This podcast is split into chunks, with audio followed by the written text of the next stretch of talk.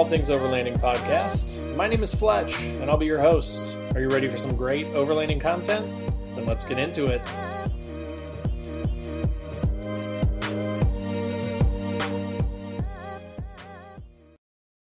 Hey there, Fletch from All Things Overlanding here.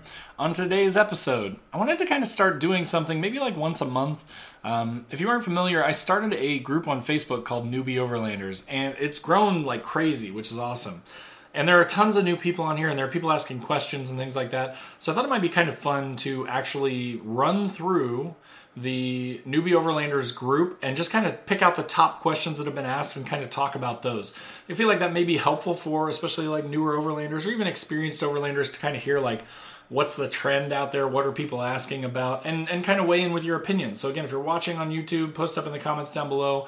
If you're listening on the podcast and you want to hop over to the newbie overlanders group feel free to do that as well. There'll be links in the description below to that group facebook instagram all the different places where you can hang out with all things overlanding. So without further ado though let's dive into the top questions this month from newbie overlanders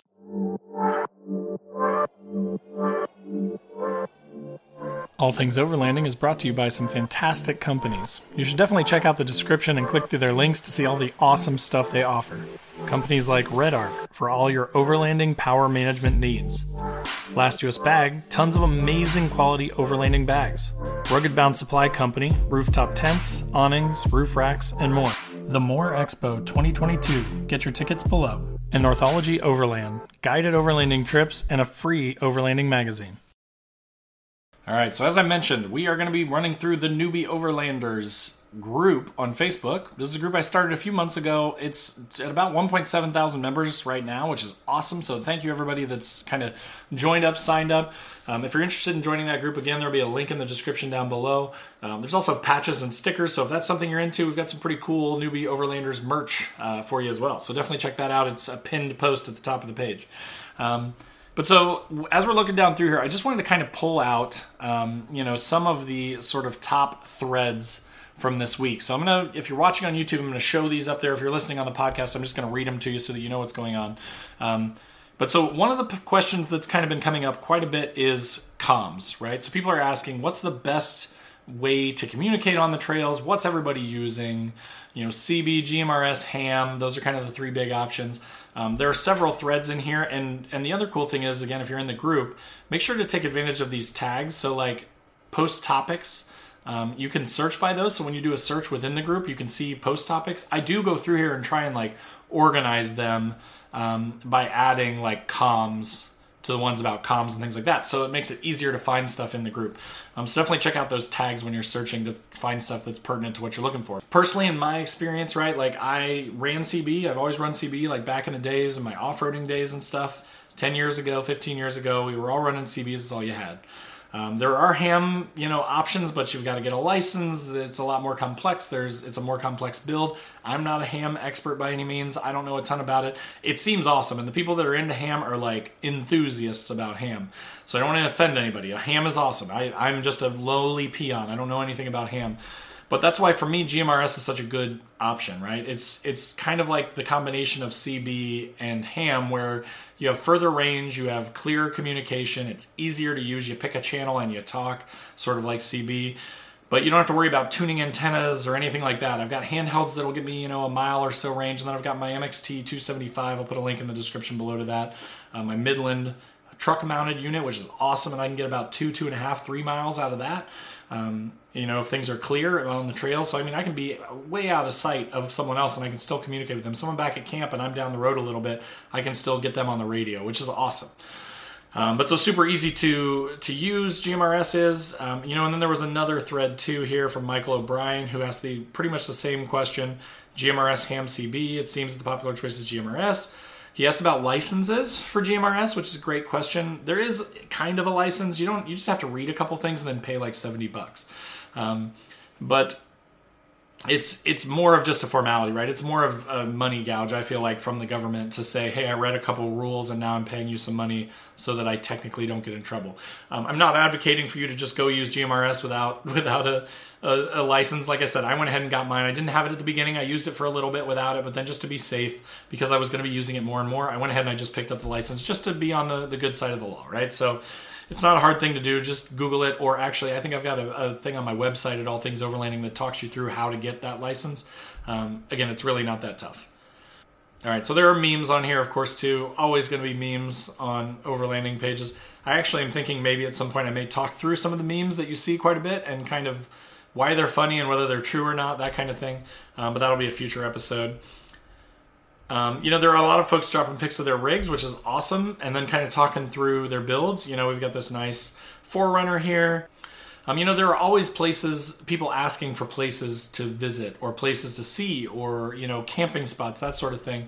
You know, especially if you're a newbie, that can be one of the most intimidating things, right? Like, if you are not sure where to go, not sure where to, to get out, it can be intimidating. It can seem a little bit scary. So, you know, just do your research. Newbie Overlanders is a great place to start if there's someone in your group most of the time, we're probably going to tell you though, look for a local group where you can join up. That they may have, you know, you could just search. You don't even have to ask. They probably already got posts about here's a great place, there's a great place, avoid this place, that kind of thing.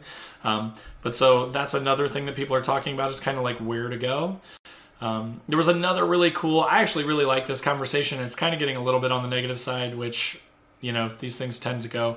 But there's a gentleman that has an 01 Sequoia with 200,000 miles on it and he is a VW guy and he likes the new Taos, the little sort of small SUV, and he's got a cool picture of one that's actually kind of built and lifted and ready to go off road, right? Um, and I, you know, it's weird. In the past, I would have been like, no, no, no, no, no, you shouldn't do that. But you know, I just ordered a Maverick, which is basically like the same type of thing, like a light unibody type truck slash SUV nowadays, eh, unless you're going really far off the beaten path, like if I'm going to Kentucky or I'm going to the Ozarks or something like that, I could explore a lot of Wisconsin. I could explore a lot of Michigan. I could explore all of Indiana pretty much with like a slightly lifted Maverick, you know? Um, so then it becomes a question of like, he, he mentioned he had an 01 Sequoia with 200,000 miles, which Again, it's a Toyota. We all know 200,000 miles. The Toyota Loyal will tell you 200,000 miles is like 50,000 miles on anything else. I get it. You still have age of components. It's still a 20 year old truck. You still have wear and tear after 200,000 miles. There's still a number of things you need to do to what my buddy Cody would say baseline the truck, right? To get it back to new or make sure that the, the failure points have been addressed before you go out on a long trip. Like, I have an 08 Frontier and I took it to Kentucky and it gave me problems the whole time. So, you know, having an older truck can be a risk. That's part of why I got the Maverick, is because I just want that newer vehicle that's under warranty that I can just get in and drive. I don't have to worry about, oh, do I, did I keep a trickle charger on it? Is my battery dead? Like, my wife asked me that the other day. She's like, how come my new pilot never has a dead battery, but you feel like yours does all the time? And I'm like, well, I got a bunch of crap plugged into it and parasitic loss, and it's old, and you know what I mean? Like, it's just I've got all this uh, extra electronic stuff plugged into it, and it's a pain in the butt, you know. Um, so I, I think this is really an interesting conversation. You know, you mentioned Subarus, you mentioned this VW. I do historically kind of lean towards German cars being less reliable, just in my experience. But again, less reliable than what? Less reliable than a 20 year old truck with 200,000 miles? Maybe, maybe not. Um, so I kind of think that was a cool conversation. I think that's a pretty neat option, um, and I like that it's you know, it's kind of runs along the lines of my thought process recently with the Maverick. So that was pretty cool. Um, we talked about the MOORE Expo a little bit recently, which is cool. Um, again, there's a link in the description below to the MOORE Expo. If you are not familiar with that, this is not an advertisement. I do like the MOORE Expo. I go to the MOORE Expo. I know Chris, the guy that runs the MOORE Expo. Um, but I will say, I went there last year. It is an, mostly indoor, although this year it's going to be in April, so there'll be a lot of stuff outdoor. They're going to have a cool storyteller section up front. I'll actually have the Frontier parked up there, and there'll be a bunch of other awesome like YouTubers and stuff with their cool rigs parked up front. There's going to be a ton of outdoor stuff too. Um, so I think it's going to be even better this year than it was last year. But even last year in the freezing cold, it was still there was so much cool stuff to see. You could definitely get a half day to a full day out of it. It's like twenty bucks a day. Like it doesn't cost a ton of money. If you want to come and see a bunch of great vendors YouTubers, like just everything to do with overlanding in the Midwest, this is a great option because there's just not a lot in the Midwest to see. Um, so you know, I'm, I happen to post up about that and just say, hey, who's going? And there are 51 comments on this thing already, right? So there's a ton of people. So there's a ton of people that are going to the MOORE Expo, which is awesome, and I look forward to seeing some of you guys there. Now, remember, if you see me there, feel free to say hello, but I'm working at this thing, right? So like last year I was really bad about like standing and talking for hours to everyone and that is my my default. But so if you approach me there, do not hesitate to approach me. I'm not saying don't approach me, but just be ready for me to say, hey, really nice to meet you. I gotta go shoot a video, right? Like I got it. This is a working trip for me. This is a work for me. So, anyways, sorry if I'm short with you there. I'm just apologizing ahead of time because I already am dreading having to like try and keep conversations less than two hours. So, because I love talking to you guys, but I also got to get stuff done, right? Um, there's a guy that joined that has this awesome LR3 that he's working on and building up. I think that's cool too. Land Rovers are cool. Um, you know, there's a bunch of people posting about their Land Rovers. So, like, seeing the new vehicles is always super fun for me because I love everybody's different approaches, right? I love that there's Land Rovers and Jeeps and 4Runners and Nissans. And, you know, I think a lot of Nissan folks followed me here from YouTube. So there are a lot of Xterras and Frontiers and Pathfinders and that sort of thing. But it's cool to see all the different types of rigs too. Um, another question that Leslie asked in here is, you know, what cooled fridge options do you run? Do you use a cooler? Do you use a fridge? What kind of fridges? What are budget options? What are more expensive options? And you know, there were a good number of comments on this talking about different fridge options. So again, that is a big question for people too. Everybody, I feel like you watch YouTube videos and you feel like you have to have a fridge, right? I have a fridge. I love my fridge. I will never go back to coolers again.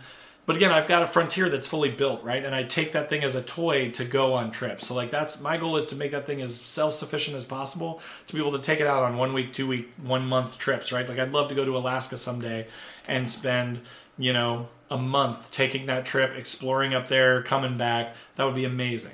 Um, same with like Moab, something like that, a week, two week trip to check out Moab. And in that case, you're going to want a fridge, right? Like you're going to want something that's going to just plug in and then with the solar and the alternator recharging it, just keep it running nonstop without having to worry about buying ice or, you know, losing ice or your food going bad or anything like that. Um, so tons and tons of great opinions and, and options in here from people. Um, you know, just sort of saying, here's what I run, here's what I like, that sort of thing. Um, you know, I've had a couple fridges now from the low cost Alpicool up to the the more expensive Iceco.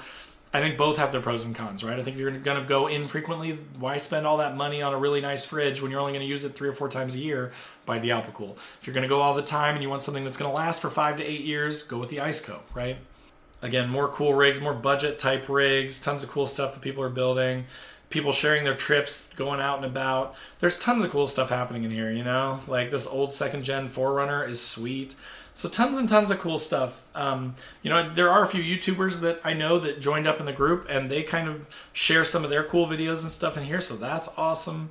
One of the folks on here asked recently, rooftop tents and dogs. How do you get your dogs up into a rooftop tent? I think that's super cool too. You know, just people asking questions, people helping each other. That's one of the coolest things about this group. So every week there's new stuff like this, right? There's new folks posting up, there's new folks, you know, asking questions, sharing their trips, sharing their videos, that sort of thing. Um, which is awesome. I try and share like related products and stuff if I do a review, some sort of gear review that might help someone. Northology Adventures, you know, we got their magazine shared in here, which is awesome. Touch up paint tips, you know, like that's it's so cool. So, anyways, I won't keep you know dragging you down this rabbit hole of, of topics, but I feel like we've touched on a few of them here. There are awesome new things that come up every month, and they can be helpful for you know everyone. So I just wanted to kind of share those with you guys today. Again, there's a link in the description below to the Newbie Overlanders group. If you want to come join, totally free to join. Come check it out. We'd love to have you. It's an awesome group, and it's growing super fast every day. Um, if you're not already, there's also links to Facebook, Instagram, and the podcast down in the description below, or YouTube if you're listening on the podcast. Um, click that subscribe button on whichever channels you want to come and hang out. I'd love to have you. As I mentioned, for the Newbie Overlanders group, there's merch. There's merch on my website, and the Newbie Overlanders stuff is on there too. If you just go to allthingsoverlanding.com and check out the store, there's tons of cool patches and stickers on there. So if you're interested in anything like that, definitely check that out. Um, but again, that'll do it for this week, and uh, we'll just look forward to talking to you guys next week. Hope you have a good week, and we'll talk to you later.